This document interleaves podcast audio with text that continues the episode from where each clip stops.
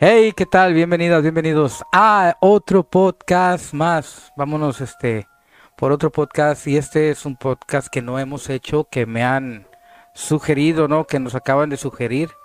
Eh, y se trata de los amigos imaginarios, estas, eh, estas cosas raras que suceden cuando hay pequeños en la casa, cuando hay niños chiquititos, ¿no? Que abarca cierta, cierta etapa, arranca cierta edad en la que empiezan de alguna manera los niños y niñas a, a ver cosas, a platicar con estos amigos que, que solo ellos ven.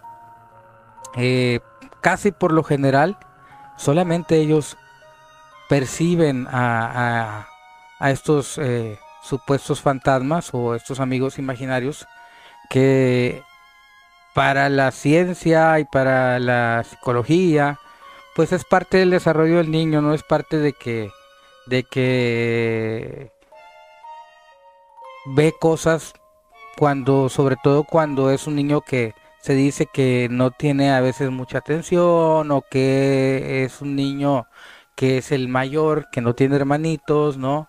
Entonces empieza a encontrar en su imaginación eh, amigos con quien jugar, empieza a encontrar eh, donde un espacio o, algo en donde eh, interactuar, ¿no? y esto en ocasiones resulta para los padres obviamente muy inquietante por el hecho de que se trata de sus, de sus pequeños, ¿no? No es algo que pase desapercibido en muchos casos o la mayoría de los casos les dan una explicación de que el niño se está imaginando estos, estos eh, seres, ¿no? O estas, eh, estas personas que están ahí con ellos. Eh, muchos padres prefieren optar por eso y decir, no, se lo está imaginando mi hijo, es muy creativo, es muy juguetón, es muy soñador.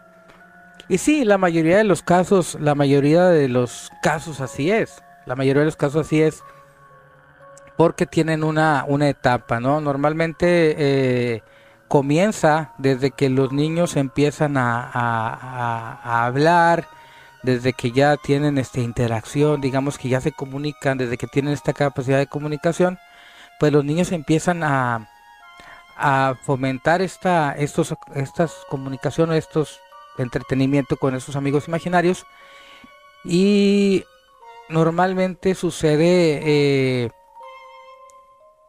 en, los niños que son que son solos, o sea, que no tienen hermanitos, o que son hijos únicos, o que son los mayores, o cuando van muy distanciados de los hermanos mayores y que no tienen con quién, con quién compartir, ¿no? Generalmente es, es los casos que se dan, a lo cual muchos padres pues eh, lo, lo achacan o le echan la culpa a, pues eso mismo, ¿no? Que ve televisión, etcétera, etcétera, etcétera, ¿no? Antes se daba mucho, antes esto se daba bastante y se sigue dando, pero yo creo que en menos, en menos eh, cantidad, por el hecho de que ahorita los niños ya cuando son pequeñitos, lo primero que hacen los papás para, para entretenerlos, pues es darle un, teléfono, es darles una tablet o darles una computadora, ¿no? Y luego empiezan ahí los niños este, a aprender a muy temprana edad a buscar contenido, a buscar caricaturas, a buscar cosas. Y van, van abriendo su imaginación, van abriendo este panorama. De modo que cuando eh, llegan a presentarse estos amigos imaginarios, ya eh, pues ya muchas veces se dan cuenta que sí, en verdad lo están inventando porque mencionan, eh, vamos a decir un ejemplo, ¿no? Eh, la caricatura que esté de moda, ¿no? O empiezan a, hablar con personajes de las caricaturas que ven, por ejemplo, que si Peppa Pig o que si Dora la Exploradora, etcétera. Empiezan a, mencionar a veces a estos personajes que logran, que logran eh, ver en los videos, ¿no? Y cuando eso sucede, pues generalmente los, los padres dicen, no, sabes qué, es que este es un personaje, ¿no? Y lo, lo descartan o digamos que no lo toman muy, muy en serio. Eh, digamos que no hay señales que llamen la atención, porque sí existe también un nivel de comunicación en el cual va en un grado eh, de ascenso, ¿no? Va en un grado mayor.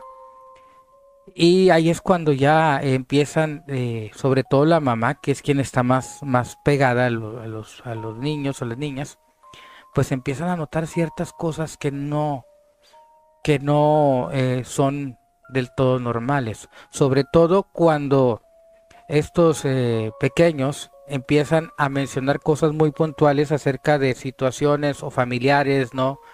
Eh, empiezan a mencionar nombres de, personas mayores fallecidas, empiezan a mencionar, por ejemplo, personas que vivieron en, las casas donde, donde están actualmente, que ahí vivieron o que murieron, ¿no? Porque, ojo, los amigos imaginarios, pues, eh, no precisamente habla de que sean niños, no siempre son niños. Aquí yo creo que lo más inquietante es cuando ellos empiezan a ver personas mayores, incluso les llaman papá, mamá, abuelito, abuelita, siendo que eh, ellos ya pues ya están muertos, ¿no? Ahorita sigo con ese tema. Voy a leerles este, una experiencia que, nos deja Margordita desde Veracruz. Y esto, bueno, eh, le sucedió a, su nena. Se los voy a, se los voy a leer, se los voy a leer aquí. Vamos a, comentarlo, ¿no? No lo he leído todavía, apenas vamos a, a descubrirlo. Dice, mi hija desde pequeñita señalaba y hablaba sola pensábamos que era pues su imaginación, pero pasaron varios años cuando comenzó a hablar, decía que era su amiga Alicia. Interesante, tenía nombre Alicia. Ella tenía como tres años o menos. No conocía a nadie con ese nombre. Siempre se ponía frente a la ventana en las cortinas y platicaba. A esa edad la cuidaba su tía o sea, la tía de, la pequeñita, un día cuando llegué de trabajar, estaban todos chillando, o sea, estaban todos llorando, abrazando a mi hija, y me asusté. Y comentaron que había desaparecido mi hija como una hora. a la torre. La buscaron por toda la casa hasta que estaba atrás de la cortina, que era transparente. Era lógico que se veía. Y todos la buscaron y no, nunca la vieron tras la cortina. Después la encontraron bajo un escritorio. La tía se acercó lento para escuchar lo que, lo que decía. Eh, y dice que mi hija le decía, no Alicia, yo no voy a ir porque me regañan. La tía le llamó rápido a mi hija y salió rápido y muy sonriente y le dijo, ¿con quién platicas? Pues con Alicia, que quiere que me esconda de nuevo. ¡Wow! Así muchas con esa Alicia, nunca supimos quién fue, pero cuando nació la nieta de esa tía, vaya sorpresa, la bebé veía la pared y balbuceaba. Un día la niña empezaba a gatear, aún no lo hacía muy bien, se desapareció, la buscaron por todos lados hasta que mi hija, la que, o sea, la niña que le, marque veía a Alicia, la vio en las escaleras llegando a la azotea, a la torre.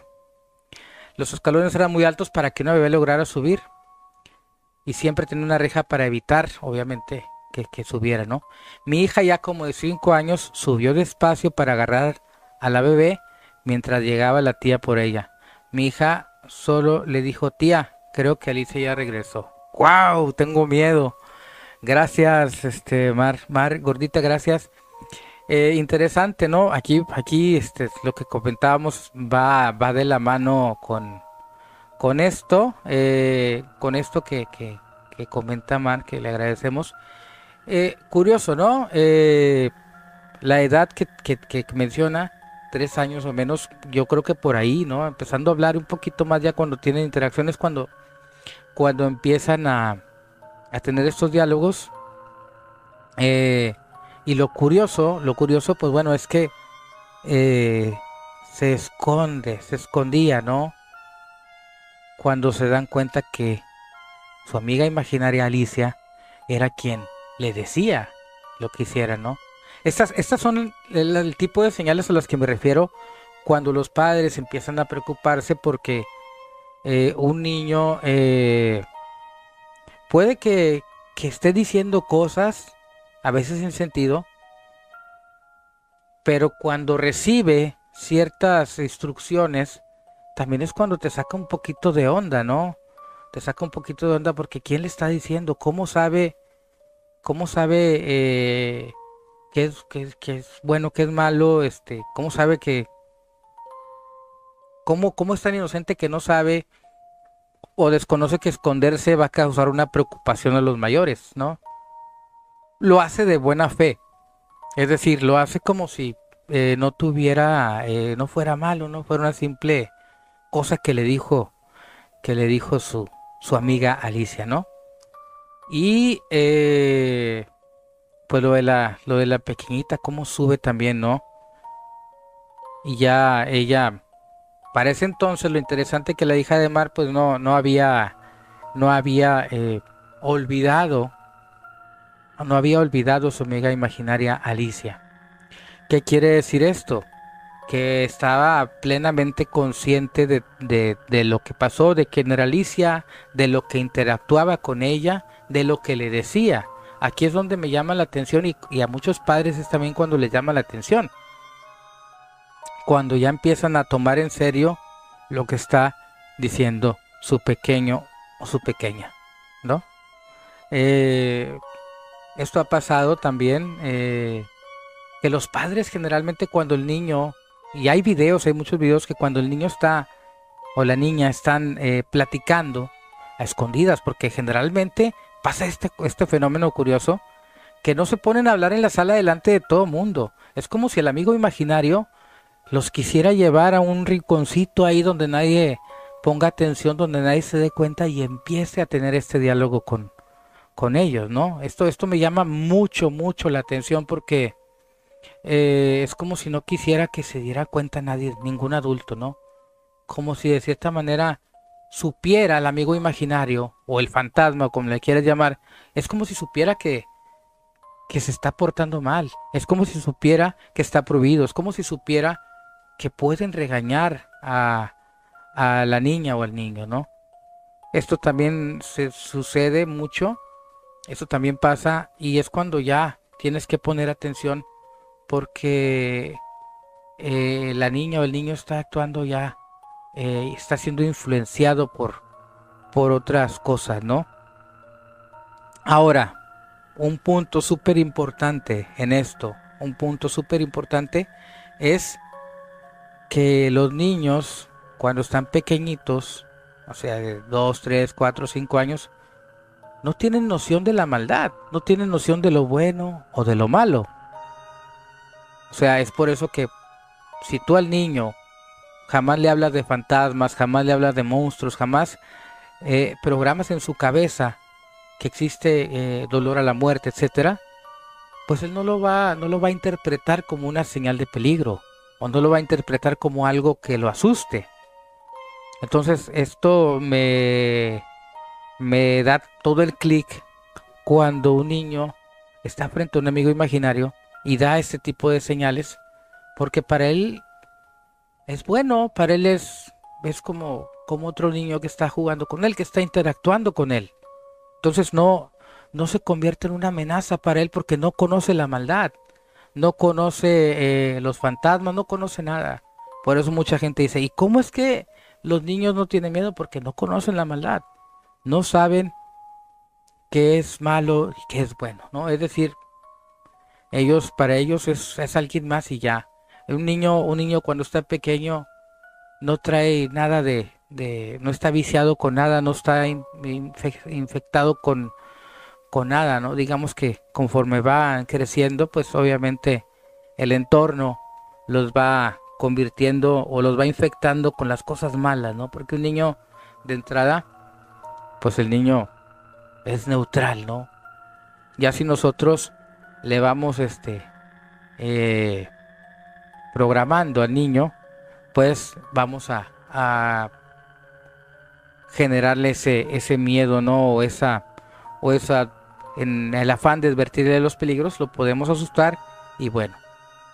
Por eso es que muchos lo ven como normal. A lo mejor para nosotros puede ser inquietante, puede ser perturbador que esté hablando con alguien.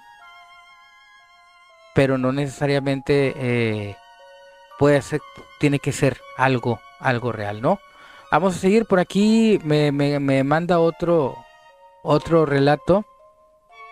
Eh, bueno, Mar, eh, gordita, pues ella, ella trabaja, es maestra, dice, en mi jardín había un niño que siempre decía que no le gustaba estar en el salón. No era mi alumno, sino alumno de una compañera. Pero ella, muy miedosa, o sea, la, compañera de, Mar era muy miedosa y le platicaba que el niño siempre quería tomar clase en la puerta del salón. Entraba corriendo por su libreta o crayolas. Este, así, pam, como va. Era como, como miedo, ¿no? Porque no, no, no quería, no quería estar adentro, ¿no? Un día la maestra faltó y entró otra maestra del grupo. Y la maestra, la suplente, obliga al niño entrar. Dicen que de la nada el niño gritó y corrió con la maestra diciéndole al niño que se vaya. No me gusta. La maestra, obviamente, no le creyó, lo regañó y lo mandó a sentar. Y el niño todavía seguía llorando. Al poco rato, de nuevo, el niño corrió a la puerta y dijo, dile al niño que no me haga esas caras, mira. Y señalaba y la maestra decía, ¿cuál niño? Mira, ese no me gusta que haga esas caras. O sea, ese, ese niño me está haciendo caras. O sea, él, veía al niño, ¿no? Entonces los niños, los demás del salón, comenzaron a llorar y por lógica, mejor se salieron a jugar al patio. La mamá del niño habló con la directora y dijo que lo cambiara al niño de jardín de niños, ya que dice que ve a un niño y le hace cosas, lo empuja y le habla y le hace caras. Y lo acabaron cambiando. ¡Wow! Interesante. Interesante. Fíjense que, que, que esto que, esto esto también eso es otra eso es otra cosa muy muy muy cañona, no muy cabrona que que también eh, no nada más es en la casa, ¿no? De, de, hecho, hay un montón de historias y un montón de relatos que se, que se dan con las escuelas, ¿no? Con las escuelas, este, que se dan con los niños, sobre todo en el kinder, que ellos hablan con, hay ocasiones que hablan, eh, que se quedan, se van al, a, jugar y ellos se quedan en el salón platicando con alguien. Los han espiado, los han escuchado hasta que logran saber con quién está platicando el alumno y resulta que está platicando con un niño que es la leyenda de ese lugar, ¿no? Por ejemplo, con Pedrito. Entonces el niño no sabe que Pedrito ahí murió, se supone que murió, que hay una leyenda, entonces eh, es muy difícil también para, para las maestras porque o maestros porque hay ocasiones en que esto no es algo que es, no es algo como que pueden ser muy creyentes o no pueden tomar la postura de creer en fantasmas en las escuelas. Porque una cosa es la percepción o, la, la, idea personal que tengan acerca de, de los fenómenos o de las creencias y otra cosa pues lo que debe lo que debe ser profesional, ¿no? Lo que debe ser eh, laboral, no digamos que es como un policía cuando ve eh, una aparición o algo, pues no puede reportar que vio un fantasma porque es como no va como en la línea, ¿no? Desconozco la política de los maestros, cuál sea, eh, o, cuál sea el, el, grado de, de alerta para empezar a hacer caso a estas a estas señales. A mí me tocó, obviamente, saber de en todo este tramo de muchas historias de niños que así les sucedió. Que no nada más este, platicaban, sino jugaban. Eh, los mismos amigos imaginarios les perdían cosas. Eh, hubo casos hasta que les, les eh, rayaban las libretas, ¿no? Les, les, agarraban este les agarraban las, las los crayones y... O sea, ya pasaba a algo físico, ya pasaba algo como que... ¿Quién te hizo este dibujo? No, me lo hizo Paquito. ¿Quién es Paquito? Pues el, niño que vive en la escuela. Entonces, pues, conozco, conozco de muchos casos así donde eh, tenían esta interacción a ese grado con, con los alumnos, ¿no? Entonces, eh, eh, mm, yo he conocido a pocas personas, a pocos, este, pocas educadoras o pocos educadores y, y para ellos es como estar entre la espada y la pared, ¿no? Tratan siempre de sobrellevarlas, los que yo conozco, tratan siempre de sobrellevar la situación y obviamente eh, tratar de tener otro tipo de interacción con los, con los niños para que eh, sacarlos de esa zona. Pero hay ocasiones en que esto no funciona y es como el caso de este niño que mencionó que tuvo que cambiarse de, de ¿no? Sobre todo este en las escuelas que se da bastante, bastante, bastante estos fenómenos. Hay también eh, muchas creencias del por qué, del por qué sucede esto, ¿no? A ver, dices tú, pues de qué edad empieza. Muchas veces desde que ellos ya tienen eh, capacidad de diálogo, y no, no me refiero al hablar, sino me refiero al empezar a entender lo que les dicen otras personas cuando ya tienen este esta pues esta habilidad para poder escuchar y entender lo que se les dice desde ahí incluso desde ahí empieza eh, ¿Cómo, se, ¿Cómo te das cuenta? Pues bueno, porque el niño de repente cuando está muy pequeñito, o apenas balbucea o apenas está gateando, de repente obviamente se le queda viendo una pared, de repente empieza a hacer señales con, con las manos, de repente se ríe, de repente eh, de la nada está, está tranquilo, ¿no? Está entretenido, de repente llora, ¿no? Por eso en la antigüedad, cuando se daba mucho esto, pues por eso las, las curanderas eh, eran muy buscado, eh, eran muy buscadas para los, para curar de susto, ¿no? Aquella, aquella antigua, aquella antigua técnica para, para curar a los niños de, estos, de estos sobresaltos, de estos sustos que llevaban. Eh, ¿Por qué? Porque para ellas, lo que según explican algunas algunas personas que se dedican a esto, ¿no? Que son como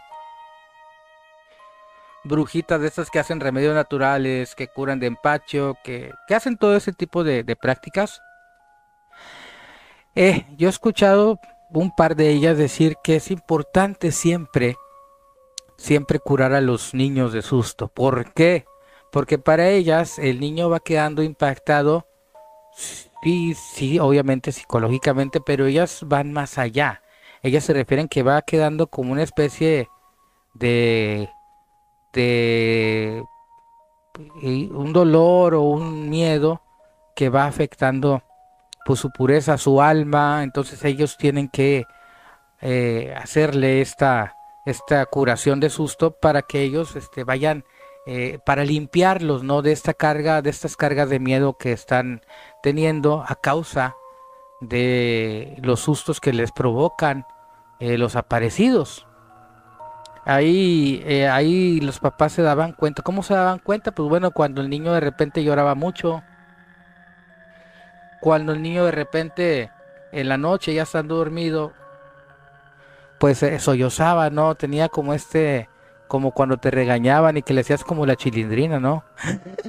Así, sollozaban muy feo los niños, entonces eh, eh, les duraban les duraban semanas esta, eh, esta sollozos cuando estaban dormidos, ¿no? Este sentimiento, esta, pues digamos como este, como este miedito, les, les duraba mucho. Entonces ya era cuando decían, ¿sabes qué? El niño está azorado, creo que era la palabra que usaba, está azorado, está muy asustado.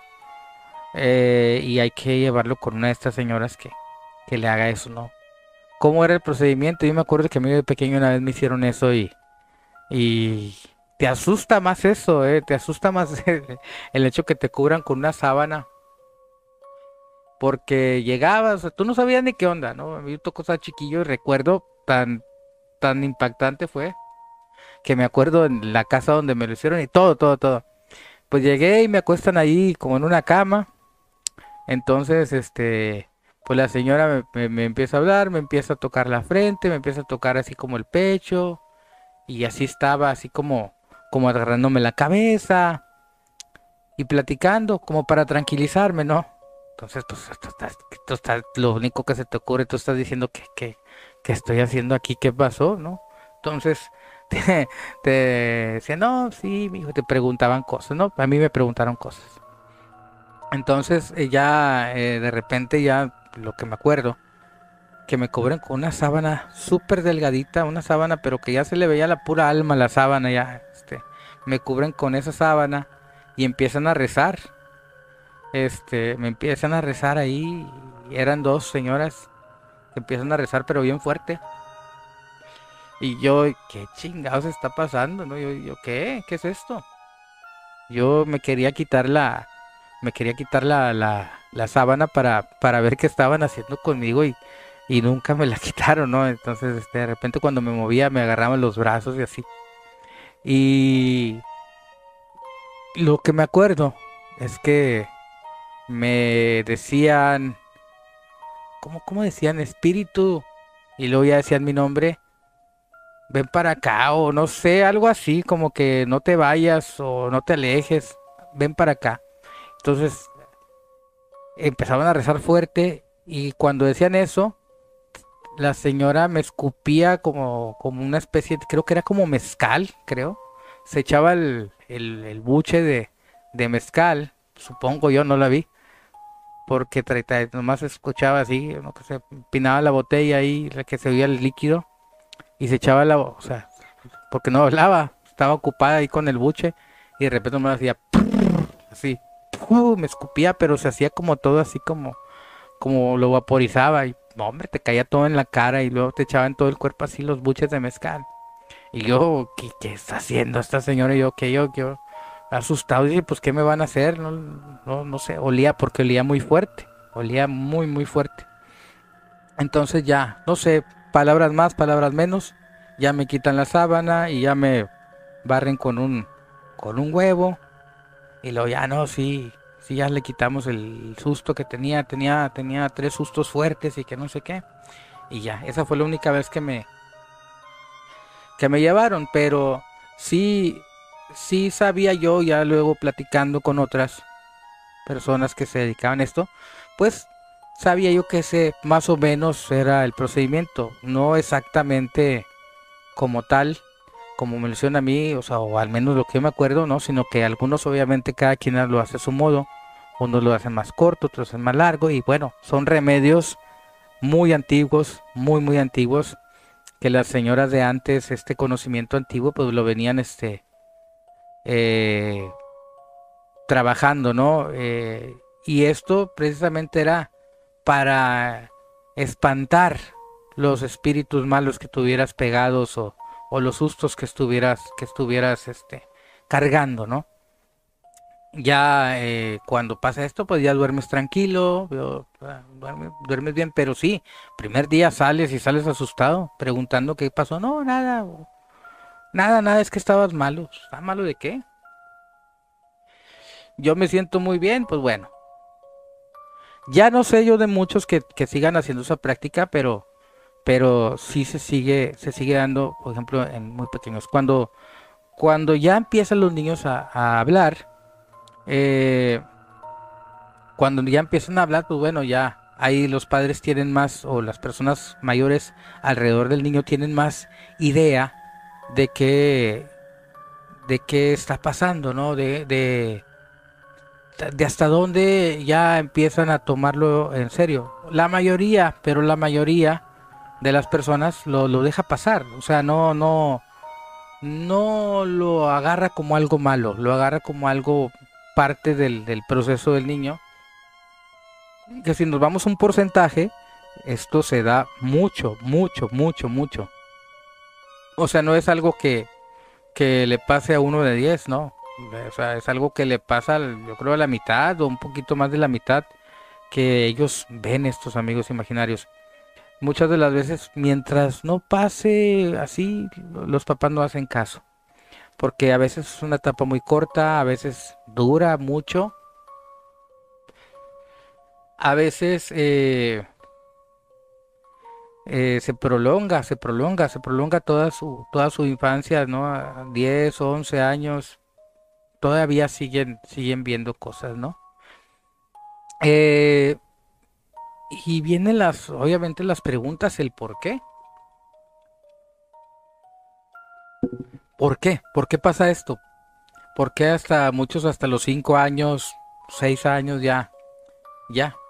Entonces, muchas de las veces es que ya cuando los niños empiezan a, a interactuar con otros niños, cuando ya tienen con quién jugar, cuando ya tienen este, pues como interacción, pues bueno, ya, ya digamos que, que se va borrando de su de su pensamiento, de su idea o de su visión, esos amigos imaginarios, porque ya están eh, pensando eh, y jugar, en ver tele, en, estar en, la, en el kinder o estar en la primaria, etcétera, ¿no? Ya digamos que ya en muchos de esos casos sí son imaginarios porque porque sucede mientras están eh, solos, no, mientras no tienen muchos niños a su alrededor, pasa esta etapa. Pero ¿qué pasa con los que siguen? Con los que cuando pasan los años ellos siguen y siguen y siguen a lo mejor no del mismo grado, a lo mejor este no con la misma intensidad, pero le siguen pasando estas cosas curiosas. Y generalmente o normalmente lo que sucede es que ellos no, no lo platican a nadie. No lo platican eh, porque ya tienen un poquito más de conciencia y ya lo achacan a algo que puede ser su imaginación o lo, no lo quieren decir simplemente porque tienen miedo de que los papás los vayan a regañar, de que los vayan a juzgar, de que crean que se lo están inventando y se lo callan. Pero muchos, muchos, muchos, muchos niños siguen, siguen y siguen y siguen hasta cierta edad viendo cosas, ¿ok? Yo, eh, pues, me hacía estas preguntas, ¿por qué los niños, no? ¿Por qué, por qué les sucede? ¿Por qué hasta cierta edad? ¿Por qué va de la mano eh, los fenómenos mucho, que mucho, mucho, mucho con los niños? Este. Y pues mi, mi, mi duda fue aclarada en un programa de radio que yo estuve había un compañero eh, dentro del, éramos el locutor y, dos más, ¿no? Y ahí me aclararon la duda que ahorita se las, se las voy a, se las voy a comentar la explicación que me da él del por qué pasan estas cosas. Porque hay casos eh, muy fuertes dentro de, de, la experiencia que nos ha pasado, dentro de las investigaciones que nos ha pasado, y bueno, eh, les tengo muchos, tengo muchos. Les puedo, los voy a mencionar así uno, uno que se me viene a mí a la mente así de, de, primera opción. Eh, hace como unos 15 años yo creo estábamos este, dentro de estas investigaciones paranormales, ¿no? Estábamos buscando nosotros casos, eh, la gente nos conocía, nos decía, pues mira, yo tengo este caso, este otro. Y un día, pues, este, nos cae un caso en Cadereyta, Jiménez, Nuevo León. Eh, una familia, pues, eh, nos pide que vayamos a grabar a su casa porque están sucediendo cosas raras con, con un pequeño ahí. Entonces, preguntamos, ¿qué pasó? ¿Qué pasa? O sea, ¿qué, qué, qué está sucediendo? No, pues es que mi hijo está viendo a un niño y está platicando con él. Y no nada más eso. También eh, se caen cosas en la casa, se mueven cosas en la casa. De repente escucho que llora un niño, pero que no es mi hijo, que es un niño, su llanto es más, es más eh, grande, es mayor que mi hijo. Y pues ya nos tiene preocupados la situación porque llega el grado de que mueven las cosas, llega el grado de que lo escuchamos hablar en la sala. O sea, estamos nosotros dormidos y escuchamos que un niño está jugando. Y pues nos preocupa, dice, porque nosotros tenemos dos, dos niños y duermen con nosotros. O sea, en la misma cama ellos duermen en medio y papá y mamá pues a las orillas. Entonces, eh, pues cuando escuchamos que habla este niño, despertamos pensando que es nuestro hijo, el, mayor, que se, que se salió a la, de, la recámara, que se salió a la, a la, sala. Entonces nos despertamos, prendemos la luz y, y vemos que ellos están dormidos los dos. Ellos están en medio bien dormidos. Y nos llamaba la, nos llama la atención que a ese niño lo escuchamos del otro lado de la puerta, o sea, la puerta está cerrada y lo escuchamos hablar del otro lado de la puerta, cantar, lo escuchamos de repente como si mencionara el nombre de alguien. Y esa situación ya nos tiene, ya nos tiene inquietos porque eh, nos ha pasado también de que mi hijo, estando acostado, o sea, estamos en la madrugada, de repente mi hijo se, se sienta en la cama, o sea, se despierta y se sienta y está platicando con alguien. O sea, nosotros despertamos y lo vemos a él sentado en, el, en la orilla de la cama, platicando con alguien. Entonces encendemos la luz y de repente ya se, se calla y voltea para todos lados donde ya desaparece el niño este, ¿no? O sea, nos llamaba la atención porque de entrada no era el típico caso del niño imaginario que nada más lo ve él, ¿no? Sino que ya brincaba, eh, ya, ya sobrepasaba lo, lo normal que es de que, de que nada más lo viera su hijo, sino que ya había una interacción con los papás, con los dos niños y en la casa. Los ruidos, lo que tiraban, de repente en la noche también en la cocina eh, tiraban un vaso eh, y, iban a la cocina y el vaso estaba tirado, ¿no? Entonces ya cuando, cuando pasa esta, esta llamada de, de, entrevista, ¿no? Para, para, para calcular si están mintiendo o no, no es algo que, que se hace aquí cuando alguien te invita a ir a un lugar, pues obviamente tienes que hacer mil preguntas antes de ir, ¿no? Para darte cuenta si es una situación que quizás están confundiendo o no. Este caso pues nos, nos llama bastante la atención porque ya sobrepasaba al amigo imaginario y ya tenía interacción con toda la familia y con toda la casa, ¿no? Entonces pues eh, acudimos un sábado, acudimos un sábado a ese sitio y empezamos a entrevistarnos, no estaba el, no estaba el papá, estaban los dos niños y la mamá. Entonces pues eh, ellos estaban dormidos ya. Y pues empezamos ahí a, preguntarle más cosas. Y nos empieza a decir algunas cosillas ahí, que cosas que no nos había dicho. Y eh, una de las primeras, yo creo que fue la primera, la primera, eh, el primer suceso que nos impactó. Pero es que sí nos impactó en serio. Esto sí nos impactó en serio porque estábamos, este, era una casa donde había la, sala y el comedor estaban pegaditos, ¿no? Separados por una mesita como de eso, es un escritorio de computadora, esos donde los niños este, hacen tareas. El, el tipo, la, la, mesita tipo escritorio, tenía eh, una lata de estas grandes, ¿no? Una lata de esas como de alimentos, pero grande, muy grande. Y dentro de esta lata, pues había, estaba llena de, de lápices, colores, crayones, este, estaba llena, llena la lata, ¿no? Y eh, al lado de la lata había muchos papeles, eh, muchas hojas con dibujos. O sea, ya lo habíamos visto, estaba perfectamente ahí, ¿no? Entonces, estábamos platicando normal, o sea, no llegamos, no llegamos con los aparatos colocándolos, ¿no? Sino que primero nos sentamos con las personas. Eh, y, esto, bueno, para, ¿por qué se hace así? ¿Por qué no se llega grabando directamente?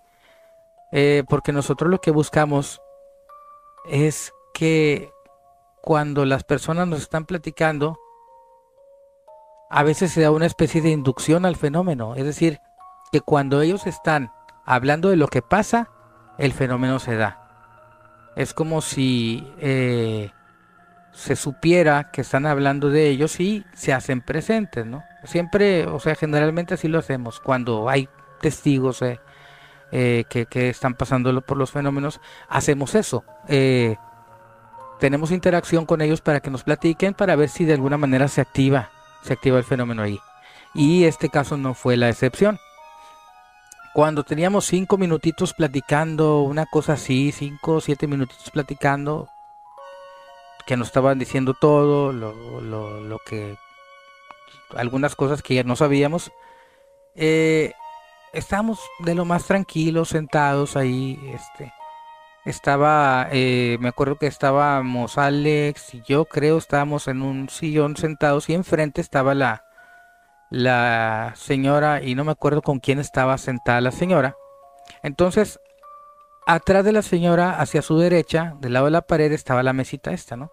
Entonces cuando la señora está platicando, vemos que eh, la lata esta llena de, que tenía llena de colores y, los crayones y todo esto, vemos que la lata se empieza a mover de la mesa, pero una cosa increíble, se empieza como a mover. el primer movimiento fue casi imperceptible cuando se mueve por primera vez yo lo vi porque a mí me quedaba de frente. Digamos que la señora le quedaba hacia su espalda, hacia atrásito, a, medio metro de ella.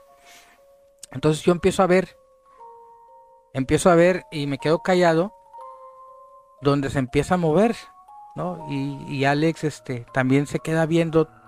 Entonces empiezan a, ellos a, observar que nosotros nos quedamos callados y volteamos hacia esa lata. Entonces esa lata se empieza a despegar, o sea, se empieza a, salir hacia el filo de la mesita donde acababa, pero en lugar de caerse, la lata empieza a levitar.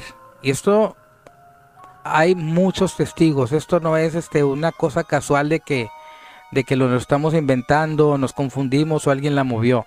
Porque el movimiento de esta lata fue muy lento. Muy lento, muy lento, muy lento. Y lo raro fue que cuando llega la al filo de la mesa y se empieza a salir la lata, yo esperaba que se cayera de lado, ¿no? Como que, como que el peso normal de, lo que tenía dentro, pues se inclinara y cayera hacia el piso.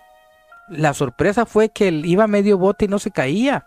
Entonces de repente ya cuando iba a llegar al filo no se cae, no se cae. Y esta lata sale y levita como unos 20 centímetros se va de, se va de larguito sí y se queda suspendida en el aire. Se queda suspendida en el aire esa lata. Entonces cuando voltean, cuando ya, todos se quedan así callados y voltean, esta lata de repente en, eh, en el aire así, suspendida, se cae al suelo y ¡pum! Ya sabrán, eh, ya sabrán obviamente la impresión de todos los testigos que estaban ahí en ese momento, ¿no? El hecho de ver que esta, que esta lata se queda suspendida en el aire y de repente cae, pues bueno, ya. Dijimos, aquí hay fenómeno. Aquí hay fenómeno. Y pues eh, rápidamente empezamos a instalar cámaras, empezamos a instalar grabadoras, este, los aparatitos hay, vídeos de energía, empezamos a, movernos de una manera, este, pues ya, ya un poquito eh, eh, acelerada para, para aprovechar que, que, que, que el fenómeno estaba ahí presente, ¿no? Pero de entrada tú ves, tú ves una lata suspendida en el aire y, ya te quita toda la te quita todas las explicaciones porque generalmente cuando nosotros vamos es no intentando encontrar actividad, sino intentando explicarla para la gente. Porque eso es la verdadera investigación. La investigación no se trata de hallar fantasmitas, no, o de hallar psicofonía. La investigación se trata de primeramente descartar, ¿no? decir, ¿sabes qué? Bueno, la, física dice que en ciertas etapas del año, en ciertas etapas del clima, con ciertos materiales, con ciertas cosas, ciertos elementos, bueno, la casa tiene sonidos naturales, tiene corrientes por abajo, cruje, etcétera, etcétera, etcétera. Hay muchas cosas que pueden provocar que tu casa parezca que tenga actividad, pero no es así. Entonces, pues bueno, aquí ya cuando una prueba se te presenta de esa manera, pues ya te empiezas a, descartar, ¿no? Para rápido, este, empezamos a colocar grabadora, empezamos a, colocar ahí algunos aparatos, eh, pasamos una luz negra, lo primero que vimos también, que pasamos una luz negra por una de las paredes al lado de la puerta de la recámara de los, de los papás y encuentro unas manitas, yo, yo paso la luz negra y encuentro unas manitas eh, en la pared, pero unas manos así, dos manos. Obviamente esa pared estaba, está, ellos, ellos cuando llegan a esta casa la pintan, obviamente, pero eh, las manos se podían ver a través de la luz negra, pero bien claritas. Incluso la señora se, se, asustó. Todos los que estaban ahí fueron testigos de lo que, de lo que se presenta. Hago la sesión de psicofonías, este, ahí en la sala y luego hice una en la cocina. Y cuando yo estaba sentado en la cocina, a mi derecha, a medio metro, estaba la puerta. Cuando, cuando yo estaba agachado ahí, hay una foto, hay una foto que, tengo por ahí donde yo estoy agachado. Y me toma la foto Alex. y hay una silueta que se ve en la puerta. Después que toma esa foto, no me acuerdo si comenta o si alguien dice que había un niño ahí afuera en el patio. Cuando eh, volteo, pues obviamente se empieza a escuchar una un ruido ahí como que andaba en el patio. Me vengo hacia donde está Alex para ver la puerta ya de lleno. Entonces todos estábamos en medio de la sala. Entonces tú estabas en medio de la sala, tenías, podías ver la puerta de la cocina, veías la recámara de los niños, veías otra recámara que estaba sola. Entonces, tú tenías oportunidad de desde dentro ver el ver este hacia el patio. Entonces empieza a escuchar que corren porque empiezan a, mover cosas y se ve la silueta del niño por el por fuera de la de la de las ventanas, ¿no? Porque había había como como la luz, hay una luz de afuera y se empieza a, a ver ese niño que empieza a correr. Entonces, obviamente, para ese entonces, pues bueno, estaba todo el mundo muy alterado y muy, muy asustado, ¿no? Ya cuando yo este, me dispongo a mostrarle las psicofonías a la señora, eh, pues ahí, ahí mismo, en ese ratito, pongo yo la grabadora y no me acuerdo, aquí no me acuerdo si la pregunta la hice yo o la hizo ella, pero... Eh, no me acuerdo si la pregunta fue ¿a quién buscas? Creo que fui yo. ¿A quién buscas? Entonces eh, el niño, el niño me contesta con una voz muy dulce, con una voz de un niño chiquito de unos 5 años, me contesta. Cuando le digo, ¿a quién buscas? Me dice, a mi mamá, pero como llorando, o sea, una cosa impresionante. Entonces cuando le digo a eso, la señora empieza a llorar la señora empieza a llorar, empieza a llorar porque reconoció la voz del niño, que era la misma voz que ellos escuchaban estando en la recámara. O sea, la voz que ellos escuchaban era esa voz que yo grabé. No sabíamos la historia, no sabíamos la historia, pero resulta que ese niño se aparecía ahí porque él vivía ahí antes con sus papás. el niño, pues, este, jugaba en su cochera, ¿no? De repente se le va una pelota, se le va a la calle, enfrente de la casa había un parque, se le va a la pelota a la calle y el niño va corriendo tras la pelota y viene un camión de estos, este, ruta, un urbano, ¿no? Y lo atropella. El niño muere ahí. La familia del dolor no soporta, se muda, pero el niño se quedó ahí. Entonces ya cuando ya cuando ya este, nos dicen eso, nosotros no sabíamos qué había pasado, hasta que ya la señora ya nos, nos cuenta, le digo, bueno, pues puede ser que sea así. Luego ya creo que eh, a partir de ahí, la, la eh, ya, que, ya que el niño fue escuchado, pues ya, se, ya como si tuviera esta comunicación, se dio por descansado. No me acuerdo si le avisaron a los papás, hicieron alguna especie de oraciones, no sé, pero el fenómeno después de que lo descubrimos, de que lo grabamos, de que nos comunicamos, se acabó. Ahora, antes de que se me acabe el tiempo con la explicación, eh, con la explicación que me dio mi compañero, el profesor Leo, eh, profesor Leo de que, fue compañero mío de radio ya en el 2003, allá en, eh, en una estación de multimedia de aquí de se llama La Más Buena. Teníamos, estábamos en un programa y, fuera del aire yo le comento esto, ¿no? Eh, oiga, ¿qué pasa, profesor Leo? ¿Por qué los niños? ¿Por qué los niños son capaces de ver? Y me hacía esta anotación, dice que los niños no tienen maldad, los niños no saben que son fantasmas, no saben que son los muertos, no saben qué es bueno, qué es malo, entonces ellos pueden este, percibir. Le digo, ok, pero ¿por qué los niños sí dejando de lado de la maldad y, lo infectado que estamos nosotros con creencias o ideas, porque ellos sí, nosotros no. Me dice, mira, eh, es que pasa algo. Y me empieza a una explicación. Él era gnóstico, él, practicaba el gnosticismo. Eh, el gnosticismo, pues bueno, es, eh, ese, es desde el siglo primero, ellos eran, son creencias espirituales y conocimiento que no tienen nada que ver con, con lo, típico de las iglesias, no es otro tipo de espiritualidad la que ellos practican, no si es conocimiento total. Entonces, él me explica, dentro de, los, gnósticos, o la segunda explicación que me dio, fue que los niños cuando están pequeñitos, eh, su mollera, ahí no, ahí no, este, cuántas veces no hemos escuchado que dicen, eh, este se quedó con la mollera sumida. O cuando, cuando se hacen referencia a la mollera, que los niños tienen su mollera, su parte alta de la, de la cabeza la tienen muy, pues muy frágil, muy delgadita, porque todavía no se le forma la, el, cráneo como se debe de formar, ¿no? Entonces, él me explicaba, él, no lo estoy diciendo yo, él me explicaba que los niños eh, al tener ellos esta parte alta de la cabeza así muy delgadita que no se les forma, pues tienen más como más percepción porque digamos que su cerebro, eh, los ciclos que funcionan, las ondas cerebrales a cómo funcionan, pues no tienen como ese caparazón que impide que ellos puedan percibir más que ellos puedan percibir más porque ellos este digamos que, que no tienen esta este, este tapón que les impide, que les impide eh, tener más este, sensaciones, tener más percepción.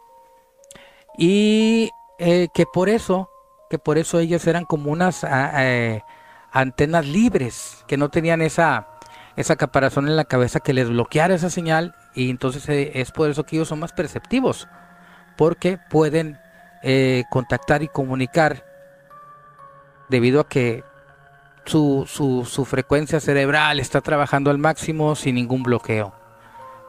Y ahí ya eh, me hizo el ruido, me hizo el ruido. Lo que decía me hizo, me hizo así como que me llamó la atención. Dije, es por eso que los niños duran hasta cierta edad. Dice, sí, hasta cierta edad es cuando ellos este, empiezan a, dejan de, dejan de ver a sus amigos imaginarios. Porque ya la cabeza les crece, se les pone duro, todo así como debe ser. Y entre más eh, grandes son, más se van sellando, más se van, se va cerrando, se va poniendo, digamos, este, todo su cráneo duro como debe ser, ¿no? Llega, se va madurando y esa señal se bloquea, esa señal se limita. Es por eso que, que ya no, de un día, dice, no todos son igual, dice, pero hay unos que más temprano que otros, otros más tarde, pero esa es la razón por la que ya un niño de repente deja de ver fantasmas o amigos imaginarios, según lo que me dijo el profesor Leo, ¿no? Que a eso se debía, que era porque ya físicamente eh, se les imposibilitaba y más con la, con la onda de, de, de infestación de ideas de los adultos, de la televisión, de todo eso, bueno, ya esa inocencia se perdía y ya no había una capacidad de ellos eh, o una apertura de los de los niños para comunicarse o para ver o para ver este apariciones porque ya tenían miedo y luego ya que el subconsciente ya me empezó a dar una explicación que ya más o menos es lo que le pasa a los adultos que dicen es que yo no veo fantasmas o yo no veo nada pues porque eh, tu cerebro es juega juega, no sé si a favor o en, tu contra, y hace que no puedas eh, percibir, porque ya tus ideas están bastante regadas. Entonces esa fue la explicación que él me dio y me llamó mucho la atención. Me llamó mucho la atención lo que me dijo el profesor Leo. Eh, digo, obviamente esto no es científico, obviamente, pero pues es como que una idea, es como una idea gnóstica del por qué suceden las cosas en las palabras del profesor Leo. Repito, no las mías. Pero ahí no para, y ahí no para, ya cuando los niños ya tienen 10, 11, cuando cumplen los 12 años, ahí empieza otra etapa. Ahí empiezan ya los poltergeists, ahí es cuando empiezan ellos a tener estos cambios eh, de pubertad, adolescencia, ya viene una revolución psíquica dentro de ellos, un desborde energético, y es cuando ya empieza a ver los poltergeists y luego ahí nos vamos, bla, bla, bla, bla, bla. Que son ellos mismos que tienen su potencia incontrolable, su energía incontrolable, y al experimentar todos estos cambios físicos, emocionales, este, sexuales, todo, todo, todo, es cuando ellos eh, aumentan la potencia eh, y ya, digamos, pasan a otro nivel, el que son muy perceptivo. Entonces, si tú echas cuentas, si tú echas cuentas, pues tiene lógica, ¿no? Tiene lógica lo que decía el profesor. Tiene lógica, o tiene, al menos es una idea, ¿no? Que, que es como si los niños de pequeñitos, este, al tener, al, no formarse bien todo, pues tienen eh, señal libre, ¿no? Tienen, son, son portadores, receptores, son de todo. Y ya, conforme va pasando el tiempo, pues bueno, esta comunicación se va cerrando, esta percepción se va cerrando. Recomendaciones, pues bueno, pon, ponle atención a tu hijo si, si empieza a, a manifestar ciertas cosas que tú no consideras como, como, como normales, ¿no? Ya cuando la comunicación va más allá de un amigo imaginario, ya cuando te dice cosas puntuales, cuando el niño te diga eh, información que no debería de saber, cuando te diga información incluso de familiares que él no tiene una remota idea de quién son esos familiares, pues ahí empieza un poquito a abrir los ojos, empieza a ponerle más atención para ver eh, de qué se trata, ¿no? Si simplemente son ideas, son amigos imaginarios, es algo psicológico, o si bien eh, está arrojando información, porque cuando ya empiezan a ver eh, estas señales, muchos sí se toman, se toman o se dan a la tarea, se dan a la tarea de empezar a hacer cuestionamiento, es decir, empiezan a decirle al niño, oye, pregunta esto. Y lo increíble es que cuando el niño hace la pregunta al amigo imaginario, la respuesta nada más eh, la sabe el padre o la madre, ¿no? Entonces aquí es cuando ya, este, ay cabrón, ya es cuando, cuando tienes que, que, que ponerle atención. Nada más hay que estar pendientes, no hay que asustarse, no pasa nada. Si tu niño empieza a experimentar estas cosas, ponte más comunicación con él, atiéndelo más, pégate más, cánsalo, juega, juega tú mucho con él, si tú eres su mamá, juega mucho con él, ponle demasiada atención, de manera que sea lo que sea que esté pasando, pues bueno, tenga toda tu atención porque por ahí este los niños son muy creativos y cuando empieza esto es porque ellos este tienen demasiada energía y buscan buscan siempre siempre eh, desarrollarse buscan siempre comunicarse pero eh, es muy rara la ocasión en que pasan cosas más fuertes en que pasan cosas más allá de las que te puedas preocupar. Generalmente son son duración corta generalmente son eh, periodos cortos y no hay por qué asustarse, nada más poner atención. Si las, si las cosas que te dice tu niño son ilógicas o si las cosas que dice tu niño tienen que ver con personajes de caricatura, personajes de visión, nombres inventados, cosas sin sentido, seguramente se trata de su imaginación. totalmente se trata de, de, de, de sus ideas, pero busca la lógica, acércate a él, pon atención a lo que hace porque eh, es la única manera que podrás estar tranquilo. No te claves luego, luego que es un fantasma y que me le van a hacer daño y que ya nos tienen embrujados. Nada de eso. Primeramente hay que poner atención al niño. Anota. Es muy importante siempre, siempre anotar qué le pasó, cuándo le pasó.